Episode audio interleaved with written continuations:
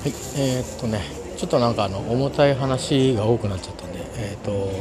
気楽なやつをねやりたいと思いますね。旅の思い出っていうのでねやりたいと思います。えー、っとちょっと時代は前後しちゃう時もあると思うんですけどとりあえず今日はですね初めてロンドンに行った時に行った場所の、え2箇所の話をしたいと思います。えーと、最初の旅はですね、えーと、行き先は、まあ、僕はロンドンに行ければそれでよしみたいな、まあ、あとパリか。よしみたいなところがあって中身はもう一緒に行くグラフィックデザインとか、えーと、音楽やったり、うんまあ、いろんなものそうですね。あのアートとか詳しい先輩と、えー、ロンドン留学の経験がある。それまたあの、まあ、ロンドンのいろんな放送関係にうんちくがイギリスのですね放送関係にうんちくが深くてですねえー、またいろんな細かいなんていうかねことを知ってるんですよね。まあ、当然現地で仕入れてきてる情報もあるしその行く前からいろいろ仕入れてる情報もあるんですけどその2人が決めたところに行ったという感じでしたなのであのタワーブリッジ以外は多分有名なところ行ってないですねで偶然トラハルガー広場を通ったぐらいな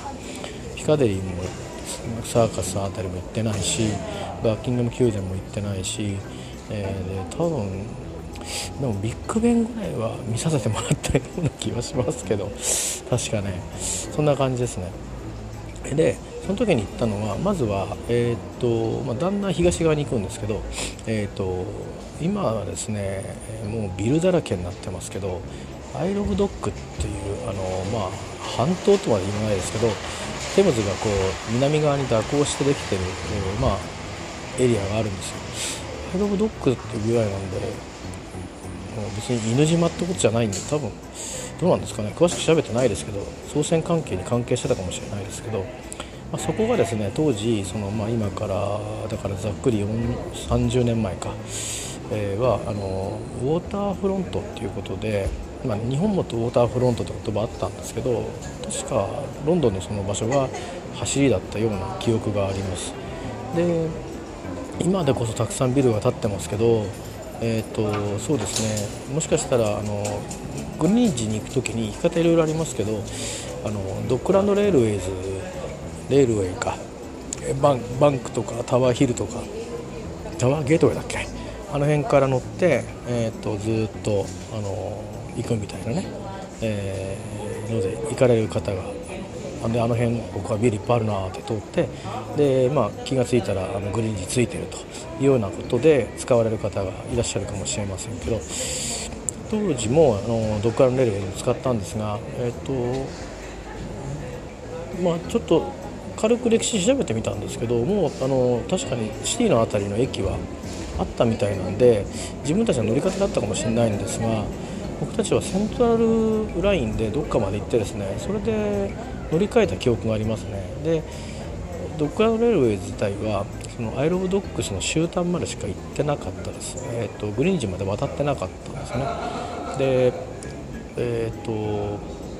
なんかアイランズガーデンって今今でも駅ありますけどあんまりそこ今あんまりなんていうか目立たない駅になってますけど以前はそこが終点だったんですね。で主だったビルは途中にあのブリティッシュテレコム当時そう言ったんですけど今どういうんでしょう。ちょっとそこら辺のあの生産もできてないですけどそこがあるぐらいであとはなんか工事中みたいな感じですかね。あとはその土地の区割り中みたいな、えー、状態でした。でだけどあの降りると降りたそのアイランドガーデンの駅の前には一応パブがあったりなんかしてだから何かしらこうそこで人がの営みがもともとあった場所なんだなってことは分かったんですよね。でパブもそのなんか最近できましたっていうパブじゃなくて昔からありますみたいなパブだったんで多分その昔はちょっと違う産業があったんじゃないかなと思うんですけど、まあ、当時も今も詳しく調べてないので、まあ、そこ行きましたと。で、まあ、周り見て結局うんこんな感じか何もないねっていうことでまあトイレがあったんで、まあ、トイレしてですね どうでもいいんですけどねなんか日本の公衆トイレみたいなのがあったんですよ、えー、でであのまあ、そこはですね、まあ、何を知りたかっていうと、まあ、そこをまずそのフローワターフロントってどういうとこなんだっていうことで見ると。そして、えーと、地下道があってですね地下道を通ってテムズの下をくぐってグリーンジ側に行けると。でちょっと行ったのは夕方だったんですね、まあ、冬の12月に行った時だったのでえー、もう4時とか過ぎると暗くなりかけてたのかな。だからさすがにもう目の前だったんですけど今思えばあの先だって言ったようにグリーンリッジのあのその天文台旧天文台の方とかカティーサーフを見に行くとかそんなこと一切せずただ地下道を渡って地下道を戻るみたいな感じであの帰った記憶があるんですがその地下道というのがですね結構生かしてて今どうか分かんないんですけどでも口コミなんか見るとまだあるみたいですね。えーとまあ、まずアイランドガーデン側から行くと,、えー、とちょっと歩いたらですねエレベーターがあるんですよで今どうか分かりませんが当時は、えーと、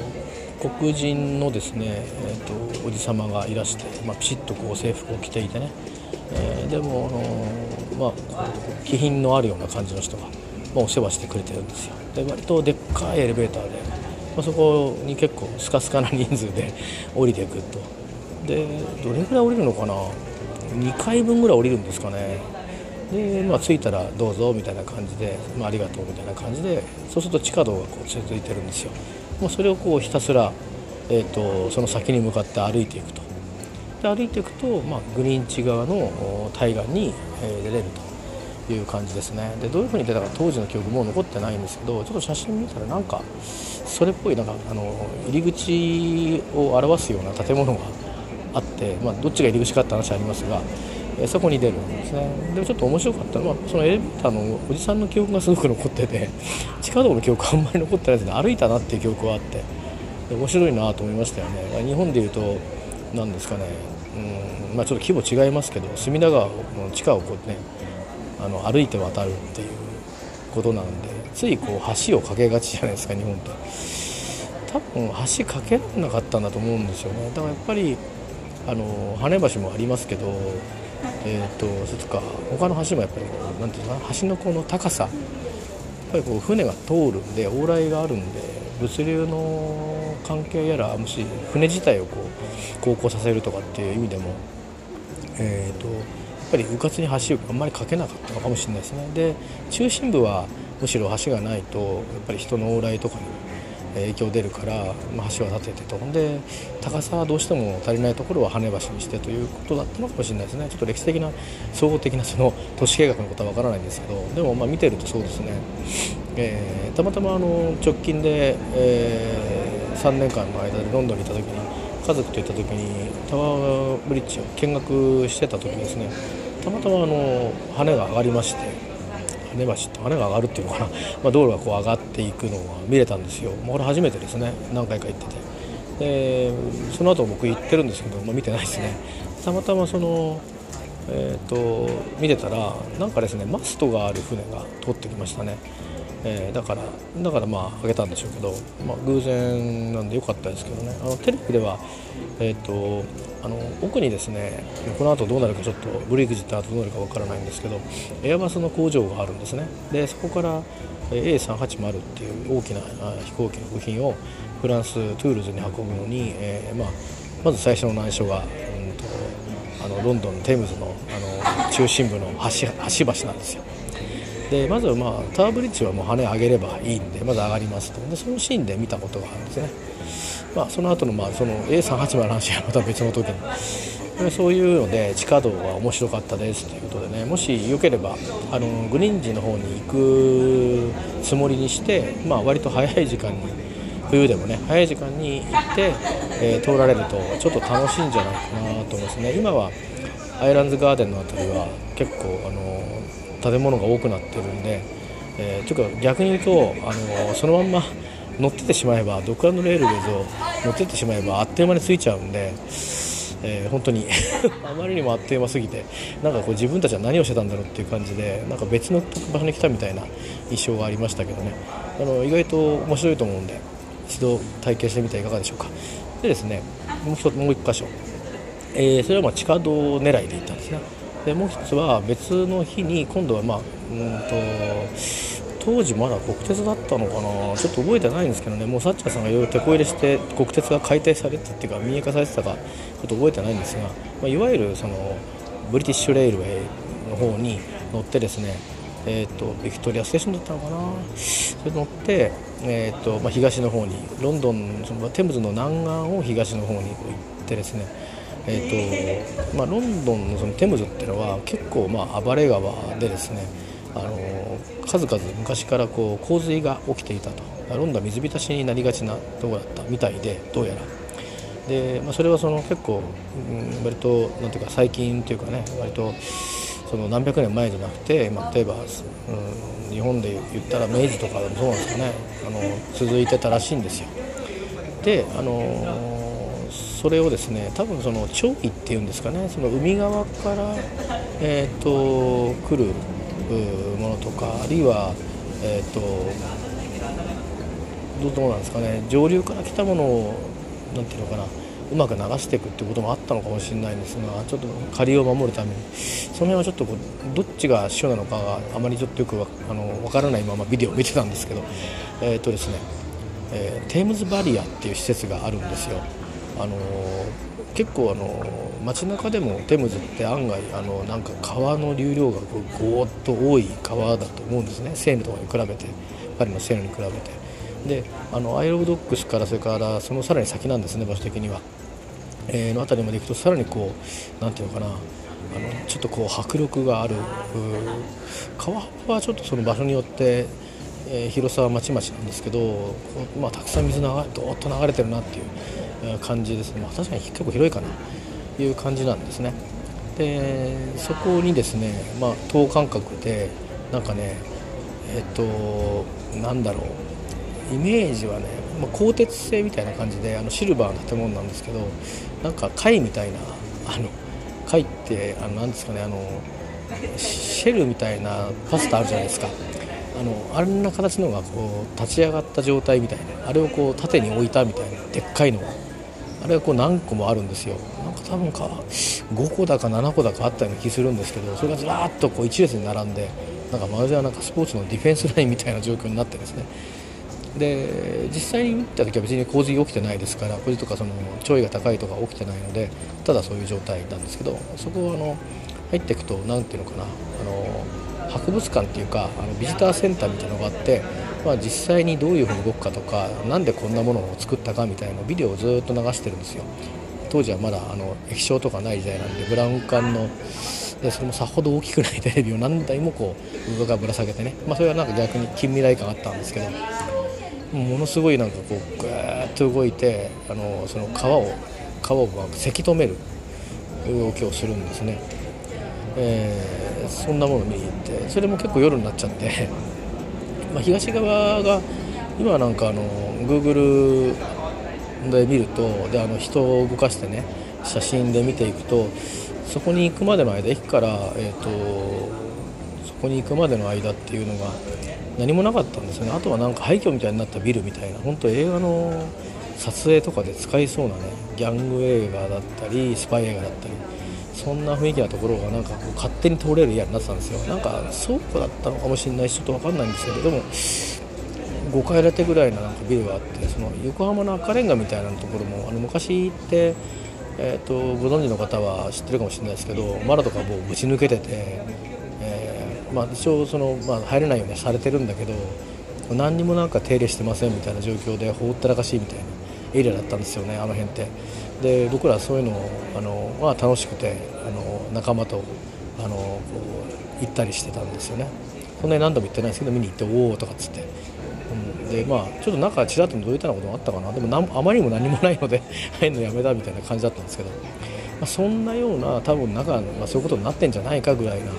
もうあの放置された建物が結構建ってて。でかと思うとなんかトラックがドーンと置いてあったりとかでそういうとこを抜けていってそのテムズバリアまでこう行ったんですね。多分あの道路をずっと通っていくといきなりこう近くまで行って下って川までにじり寄るとそういう光景見れなかったと思うんで普通になんかそこら辺近くに住んでる人とかオフィスを通ってそこにたどり着いたと思うんですけど、まあ、そんなようなエリアだったんですけど今はですねなんか結構ちゃんとしたなんかビジネス街みたいななんですけど、まあ、あのビジネスとオフィスっていう感じじゃないかな。なんか物流センターみたいな。で物流って言ってもそんなに巨大なあのアマゾンのセンターってわけじゃなくてなんかここここにあのブランドなりがあって、まあ、ウェアハウスがあるような感じだったりとかか人が住んでる家も結構広がってたりとかしてだいぶ雰囲気やっぱさすがに30年経つと変わってますね。えー、なのであの僕が行った時は結構すさんだ感じがあってそこにいきなりそのなんか工業的な造形物があって、まあ、それで喜んでたっていう感じなんですけど、えー、なんかこう近未来なものが好きだったのでおおとか言って喜んでたんですけど今言ったらもしかしたらちょっとそういう意味ではえー、っとなんか普通にその珍しいものを見に行くっていう感じでもしかしたらあの近くの駅まで来たらちょっとお茶でもしてから帰ろうかみたいな あの割とこうあの穏やかな気持ちになるかもしれませんけど。行き方はまあちょっとあの多分ねテムズバリアってあのロンドンとかによく行く方に聞いたら知ってる方もいらっしゃったんであのまあ、一般の人はあんまり行かないかもしれないけどちょっとそういう構造物に興味のある人はよく知ってると思うのであのということは情報がネットにあると思いますので、えー、まあ、生き方含めですね確認されてもし機会があったら一度ご覧いただくといいと思います。あのロンドンのねあの緑のすごく多い方とか僕はあんまり詳しくはないのでお話できないんですけど、えーね、例えば Kew Gardens とかそれからウィンブルドンの方とかいろいろあると思うんですよね。それからまあもっともっと北の方に、えー、行くとかああるいはまあロンドン離れてねそういうことをぐっと行ってあのあの、えー、ソルベイズヒルズか？あっちの方。あとかいろいろあるんですけど僕はあんまり詳しくないので、えー、その話できませんが、まああのえー、オリンピックよりもオリンピックよりもずっとずっと昔、えー、アイランウォーターフロント開発が始まったばっかりの頃の、えー、グリニッチですよね、えー、フットパス地下道とそれからあテムズバリア、えー、のお話をしました、えー、もしよかったら、えー、次の旅で、えー、うまいこといけばあのくるっと回って、えー、グリーンジからドッグランドレールウェイズなんかバスかなんか使って戻って、えーと、そのまままた中心街まで戻れる、ね、感じに行けるかもしれません先にあのテムズバリアまで行っちゃって戻ってくるみたいな。でグリーンジ取ってでドッグランドの地下道を渡ってからドッグランドレールに乗って中心まで戻ってくる。っていうのもいいしまた途中になんか見るとこあったらそこ見ていくとかもいいかもしれないですね。えー、ということで、えー、あ喋ったら意外と長くなっちゃったな、えーとうん、またあのこんな話をしたいと思います多分、えーと、当時のね、えー、あの喋れた感じがあないから僕が言ってるのとイメージが違うのを見ることになると思うんですけどでもきっと面白いと思うので、えー、一度経験されてみてください。あとあのグリーンジンの辺りですね、あの私、そんなに時間かけて寄れなかったんですけどバラマーケットみたいに大きくはないんですがマーケットが出てたりするんですよね、あの確か土日とか。確か土日だけかな。どうなんだろう。なかなかあの食べ物もあったりとかしてとかあの演奏家が出てたりとかしてですね、あのちょっとこうまた気分のいい特に日が出てたりすると気分のいいとこでしたんで。で僕行けませんでしたけどカティサーク号があったりとかしますんでいろいろ見どころも多いし緑もね特に芝生も綺麗だし、えー、おすすめですね。えー、はい。えー、ぜひまたそんな楽しみを見つけてみてください。以上です。